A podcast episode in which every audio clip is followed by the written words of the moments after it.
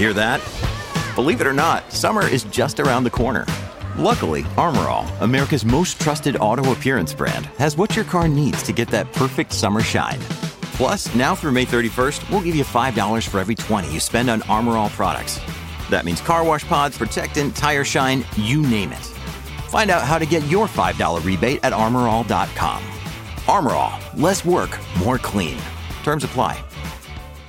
Paul Johnston is the curator of transportation at the Smithsonian's American History Museum. I'm the M guy. I do maritime and motorcycles. One thing you do if you're in charge of motorcycle exhibits at the Smithsonian is you ask people to donate motorcycle memorabilia. People like stunt riding legend Evel Knievel. I remember we asked him once, can we have a helmet? Because he also gave us one of his jump costumes. I said, We don't have one of your helmets. Can you send us one of your jump helmets? I said, Oh, sure, I got a lot of those. So uh, about a month later, we got a helmet that had a big scrape on the outside. And um, he stopped jumping in the 1970s. So I, I looked inside the helmet because it didn't look quite right. I looked inside and it had a, a 1991 safety sticker. So I, I think he'd taken it out to his driveway and scraped it along the driveway and then sent it to us as, as one of his jump helmets. But Knievel did give the museum some genuine artifacts from his career as a stunt performer, including the 1972 Harley Davidson XR 750, on which he performed some of his most famous jumps. That XR 750 is one of the crown jewels of the Smithsonian's motorcycle collection.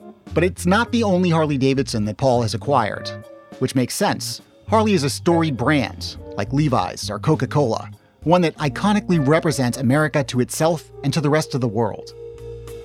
The first Harley was actually given to the museum by a staff person back in uh, 1947. Paul Garber was the first curator of what's now the Air and Space Museum. He bought the bike after World War I in 1918. It was used. It's a 1913 model Harley Davidson, about five horsepower. And he bought it for general transportation in 1918 and then started work at the Smithsonian 1920. He used it as, as his personal transportation and daily commuter for years. Paul Johnston is an avid motorcyclist himself. He has a deep appreciation for Harleys, and he's followed the various ups and downs of the company, mostly downs lately. As you probably know, Harley is struggling a little bit. They've just laid off several hundred staff to try to stay afloat. Harley Davidson is hitting a major speed bump. Its most reliable customers have gotten old, and newer generations don't seem as entranced by the Harley mystique. Meanwhile, a standoff with President Trump has left Harley off balance, scrambling to maintain its Made in America image at home while fighting off tariffs from abroad. All this has left the company at a desperate crossroads, but it may have found a promising new direction. Earlier this year, Harley brought in a new CEO, replacing a 25 year veteran of the company with a confident new leader from an unlikely industry.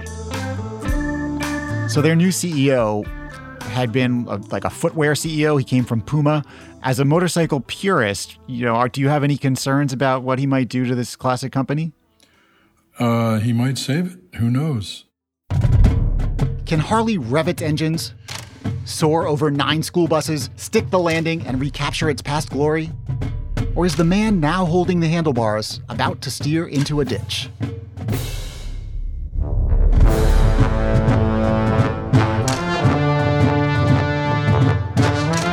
I'm Seth Stevenson.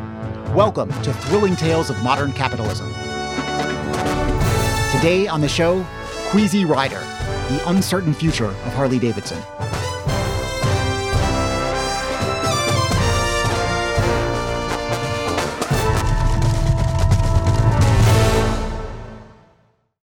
Harley was incorporated on September 17, 1903, by Mr. Harley and Mr. Davidson in Milwaukee, Wisconsin.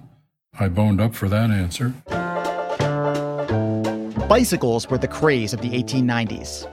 William Harley was working at a bicycle factory in Milwaukee when he and his friend Arthur Davidson, both in their early 20s, had a thought that lots of other tinkerers were having right around the turn of the century. Wouldn't it be fun to strap a gasoline engine onto a bicycle frame and see what happens?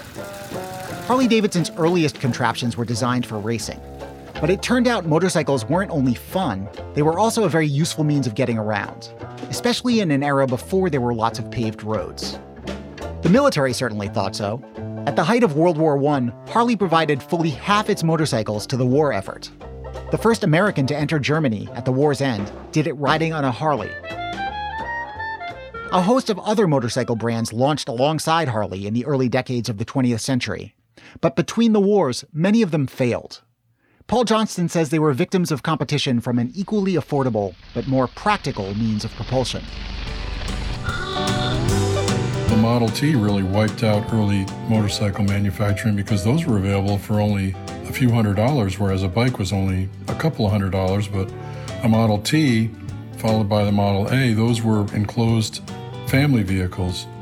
So I think people wanted something that they could get their families around in as opposed to maybe put a sidecar on a motorcycle and then you could get your wife and a, a kid or a dog in there or whatever. By 1931, with the motorcycle industry battered even further by the Great Depression, Harley Davidson and its main rival, Indian, were the only two American motorcycle brands left standing. Harley's sales were decimated. It took the onset of another war to revive the company. As the pace of modern war speeds up, the motorcyclist becomes of more and more vital importance, not only for the carrying of messages, but for liaison and reconnaissance work. Harley made about 60,000 motorcycles for the military during World War II. Many American GIs first discovered the exhilaration of riding a motorcycle while serving overseas. When they came back, they found a market flooded with cheap military surplus Harleys, and they snapped them up as toys. Some started riding together in groups as an escape from civilian life and a sort of post war therapy, mixing the freedom of the road with the camaraderie of fellow veterans. Today, we might call these motorcycle gangs. But that description has negative connotations. Those first gangs were just blowing off steam and having some fun. They weren't associated with criminality until one magazine chose to run a sensationalistic photo essay. And there was a very famous issue of Life magazine that talked about a motorcycle gang and riot in Hollister, California. It was a 4th of July meeting, and yeah, a few guys got drunk and might have done a wheelie or two, and there might have been a fist fight or two. There's, there's one or two gang members that still live that remember that incident. And that's the actual origin of the bad boy motorcycle image, even though the picture of the bad boy sprawled out on a motorcycle with uh, beer bottles all around him was staged and a phony shot. It really captured the imagination. This is where it begins for me. Right on this road. That 1947 Life magazine photo spread inspired a short story called The Cyclist's Raid, which was turned into a 1951 movie called The Wild One. It stars Marlon Brando as the leader of an out of control motorcycle gang that terrorizes a small town. Brando sports a leather jacket, dark sunglasses, and enough nihilistic attitude to launch an enduring stereotype. Hey, Johnny, what are you rebelling against? What do you got? The Wild One firmly established the idea of bikers as members of an outlaw subculture. It kicked off two decades of movies about glamorous motorcycle riding outlaws. This year, the judges of the Cannes Film Festival presented the award Best Film by a New Director to Easy Rider. It's the story of a man who went looking for America and couldn't find it anywhere. By 1969, the counterculture had longer hair and a more psychedelic aesthetic, but it still rode Harley Davidsons. All we represent to them, man, is somebody who needs a haircut. Oh, no. What you represent to them is freedom. What the hell's wrong with freedom, man? That's what it's all about. Easy Rider, which featured lovingly filmed, tricked out Harley choppers, was a blockbuster. It cemented the notion that motorcycles weren't mere transport or recreation, they were a lifestyle and a slap in the face to authority. The baby boomers who made Easy Rider a hit embarked on a generational love affair with motorcycles. At the end of World War II, there were about 200,000 registered motorcycles in the US. 25 years later, there were almost 3 million. But increasingly, those motorcycles were made in Japan. The 60s saw brands like Honda and Yamaha undercutting Harley with bikes that were affordable and reliable. Harley needed capital to compete, so it went public in 1965. But within a few years, it became a ripe target for hostile corporate takeover. The family members and allied executives who still controlled Harley's stock scrambled to steer the company to a buyer they trusted. Turned out, their trust was misguided. Harley Davidson has meant quality and performance for more than 70 years. That's why AMF puts its name on the line, too.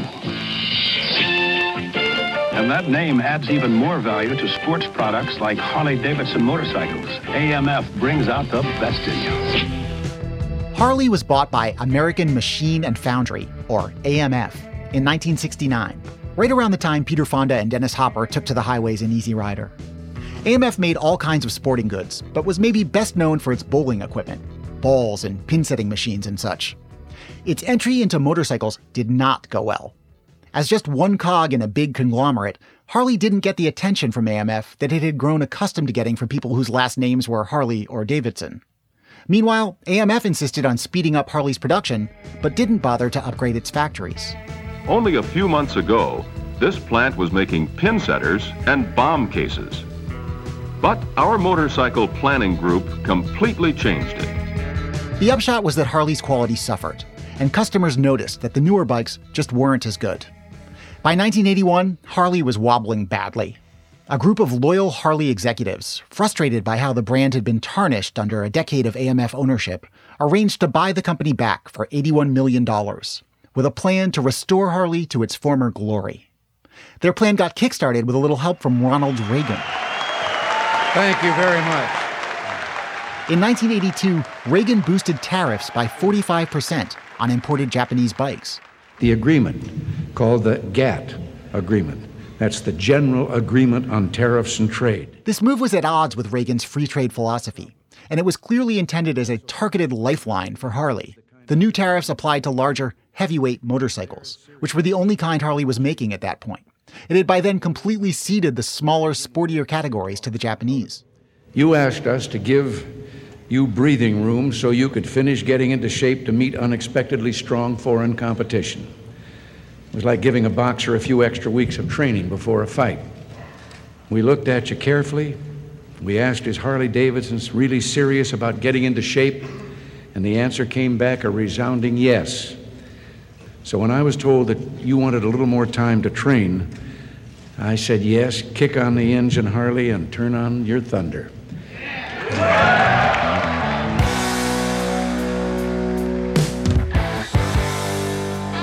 Aided by these tariffs and by better management, Harley slowly began to right itself. The company went public again in 1986, expanded along with the economy in the 1990s, and established a thriving side hustle with licensed merchandise like Harley t shirts. In 1996, it attempted, in vain, to trademark its beloved engine noise, the so called potato potato, created by the syncopated firing of two cylinders.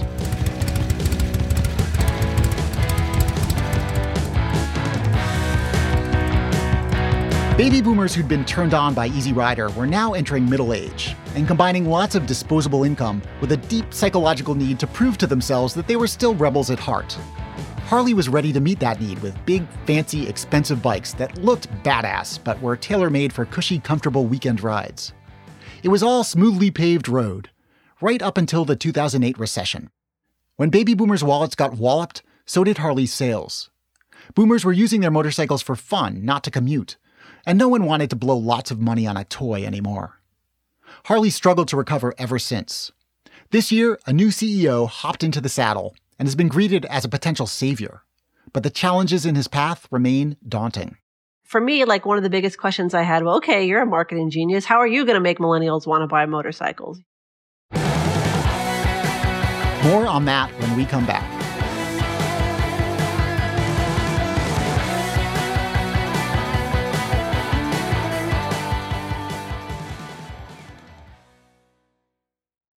When you need mealtime inspiration, it's worth shopping Kroger, where you'll find over 30,000 mouth-watering choices that excite your inner foodie. And no matter what tasty choice you make, you'll enjoy our everyday low prices, plus extra ways to save, like digital coupons worth over $600 each week. You can also save up to $1 off per gallon at the pump with fuel points. More savings and more inspiring flavors make shopping Kroger worth it every time. Kroger, fresh for everyone. Fuel restrictions apply. It's only a kick, a jump, a block. It's only a serve. It's only a tackle, a run. It's only for the fans. After all, it's only pressure. You got this. Adidas.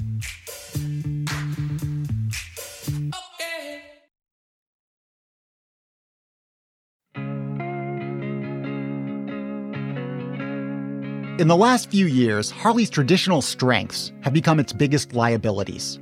For instance, Harley's quintessential Americanness. Gabrielle Coppola covers Harley for Bloomberg News, and she says the brand draws deeply on its American provenance. Even if people don't have a motorcycle, it's just like, oh, American, like that American brand appeals, it translates. I know also a lot of Europeans, when they come to the US, part of Harley's business is people want to rent a Harley Davidson. It's part of like, oh, I'm in America, let me rent a Harley Davidson and go ride on the open road. Made in America. Harley Davidson. Made in America. The arrival of a new president with a fixation on American manufacturing seemed like good news for Harley. Company executives were invited to the White House less than a month after President Trump's inauguration. It looked like the beginning of a beautiful friendship. Yeah, yeah, yeah. yeah. Like this is Trump really like safe riding. Unbelievable. They were with me all the way, right? And they love these bikes.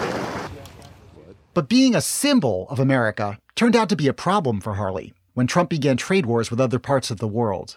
In 2018, when Trump imposed 25% tariffs on European steel, and Europe was looking for a way to strike back, it wanted to hurt something that represented America. And in retaliation, Harley became a hostage or a pawn in this game.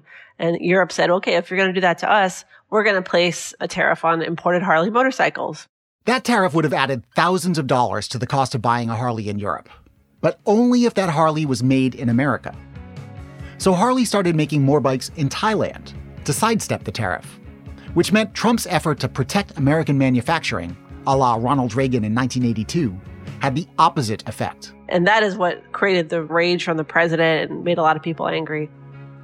Harley Davidson, please build those beautiful motorcycles in the USA, please, okay? Don't get cute with us. Don't get cute. So they kind of went from being this kind of darling of Trump because they represent American manufacturing and history and heritage to, in his eyes, not supporting the narrative and his trade policy. So that caused some brand trauma, I would say. There are a lot of Harley riders that are Trump supporters because I think that is one of the main values of the brand of why people want to ride them is they say, well, I want to buy American. So anything that kind of insults or dents that image is bad for them. Build them in the USA. Your customers won't be happy if you don't, I'll tell you that. So Harley found itself paying a price for being a treasured piece of Americana. And at the same moment, it also found itself paying the price for its longtime romance with the baby boom generation. The boomers who long to take to the highway with Peter Fonda haven't abandoned Harley, but they're causing the company problems in a few ways. Because boomers are its core customer, Harley caters to them almost exclusively. And at this point, that means making huge, comfy touring bikes. Those bikes are more expensive to buy, which is good for Harley's profit margins, but they're not a winning play in the long term. You know, those big bikes you might see on the highway. It looks like you've got enough to put your luggage in it and like the big, you know, radio stuff in the front. Those are not popular with millennials and younger people. And so that's been this existential dilemma that Harley has been grappling with for at least a decade. Baby boomer motorcyclists keep getting older. Some have quit riding. Some have already gone to that motorcycle rally in the sky. Either way, Harley can't count on their business forever. But because riders over 50 are still so crucial to Harley's sales, and because the margins on those pricey boomer bikes are as padded as the seats, Harley has been desperate to hang on to older customers. That has a downside. The easy rider thing is getting stale. Younger riders prefer cheaper, sportier bikes, and Harley hasn't focused enough on that segment of the business to make it work. The result has been an accelerating death spiral. The beginning of 2020 saw the worst sales numbers in 16 years. And that was before the pandemic, when dealerships were shuttered. Those dismal results led Harley CEO to step down, and a longtime board member to step up. His name is Jochen Zeitz, and he's cut from different cloth than previous Harley CEOs. He collects art, he plays classical guitar, he's an environmentalist. Maybe most surprising, he's German, the first non American to lead Harley. Zeitz comes from the footwear industry, and he's famous for lifting Puma from bargain bin sneaker to stylish fashion brand. His first call with Harley investors this spring felt like a breath of fresh air. From my observations over the last two months, it is clear we are at a critical time in our history that requires significant changes to the company. My key insights are as follows. First, he just has a lot of conviction behind what he says. He's got a plan, he's clear on it, he's confident, and the markets just are like, oh, like there's like this sigh of like, thank God, finally, like somebody who knows what they're doing. Like I think that was kind of the reaction that investors had. Harley boosters are hoping that Jochen Zeitz's marketing aplomb can do the same thing it did for Puma give a moribund brand some new cachet. He's a retail guy. A lot of the other CEOs at Harley were manufacturing guys or industrial. They know how to fix production, they know how to make the manufacturing run more efficiently. But when it came to understand the dynamics of retail, I think he is really good at that. And that's maybe a strength where it might have been a bit of a weak spot in the former CEO. Zeitz's short term play has been to cut costs and slow down production. He's eliminating more than 500 jobs. He needs to get Harley's bleeding under control. But in the longer term, he has a bigger problem. How can he reshape Harley's brand so it can appeal to people under 50? And who will those new, younger customers be? So they are trying to reach younger people, but not like a 20 year old who can't afford the bike. I've seen on some of their social media channels, they had one guy who was like, looked like he was South Asian um, and he was a doctor. And I feel like that is like their dream Harley rider of the future, you know, not just like the white guy with tattoos, but they want to get people of color with professional incomes who can afford their bikes in the future and making it cool with that set. Part of this will be about marketing and image shaping, but part of it's about making new products that these new customers really want. Harley's first stab is the Livewire. It's an amazing machine in many respects, an electric powered motorcycle that goes from 0 to 60 faster than any bike Harley has made before. But starting at $30,000, it's at least three times more expensive than most sporty entry level bikes. And it's a radical departure from the gasoline soaked vibe that Harley spent more than a century cultivating. Reconciling the electric bike with the Harley brand's a little tough. It doesn't quite seem on brand for Harley, you know, with its like roaring, growling combustion engine. At just uh, how do they make that fit their image? I think it's a real marketing challenge. I mean, Jochen, he thinks it's great because, you know, he says, who would ever think that a Harley rider would want an electric bike? But when you ride it and you feel it, it's totally Harley. I don't know if everybody agrees with that. It's quiet. And I think the people that want the growl are always going to want the growl.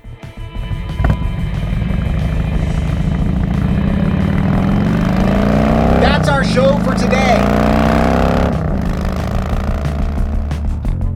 This episode was produced by Jess Miller with help from Asha Saluja.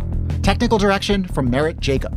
Special thanks to the Harley Davidson Museum for lending us some engine noises. Gabriel Roth is Slate's editorial director for audio.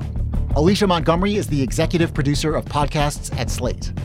June Thomas is senior managing producer of the Slate Podcast Network.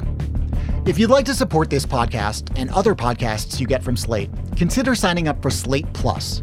It's only $35 for the first year, and it helps us keep bringing you the shows you love. Sign up now at slate.com slash thrilling plus. Next week on the show, what happens when a giant of the sharing economy faces an economic crisis and won't share with the people who earn them their profit? My phone just wouldn't stop binging. Just cancellation, cancellation, cancellation. I just sat on the floor in my kitchen and just cried. That's next week on Thrilling Tales of Modern Capitalism.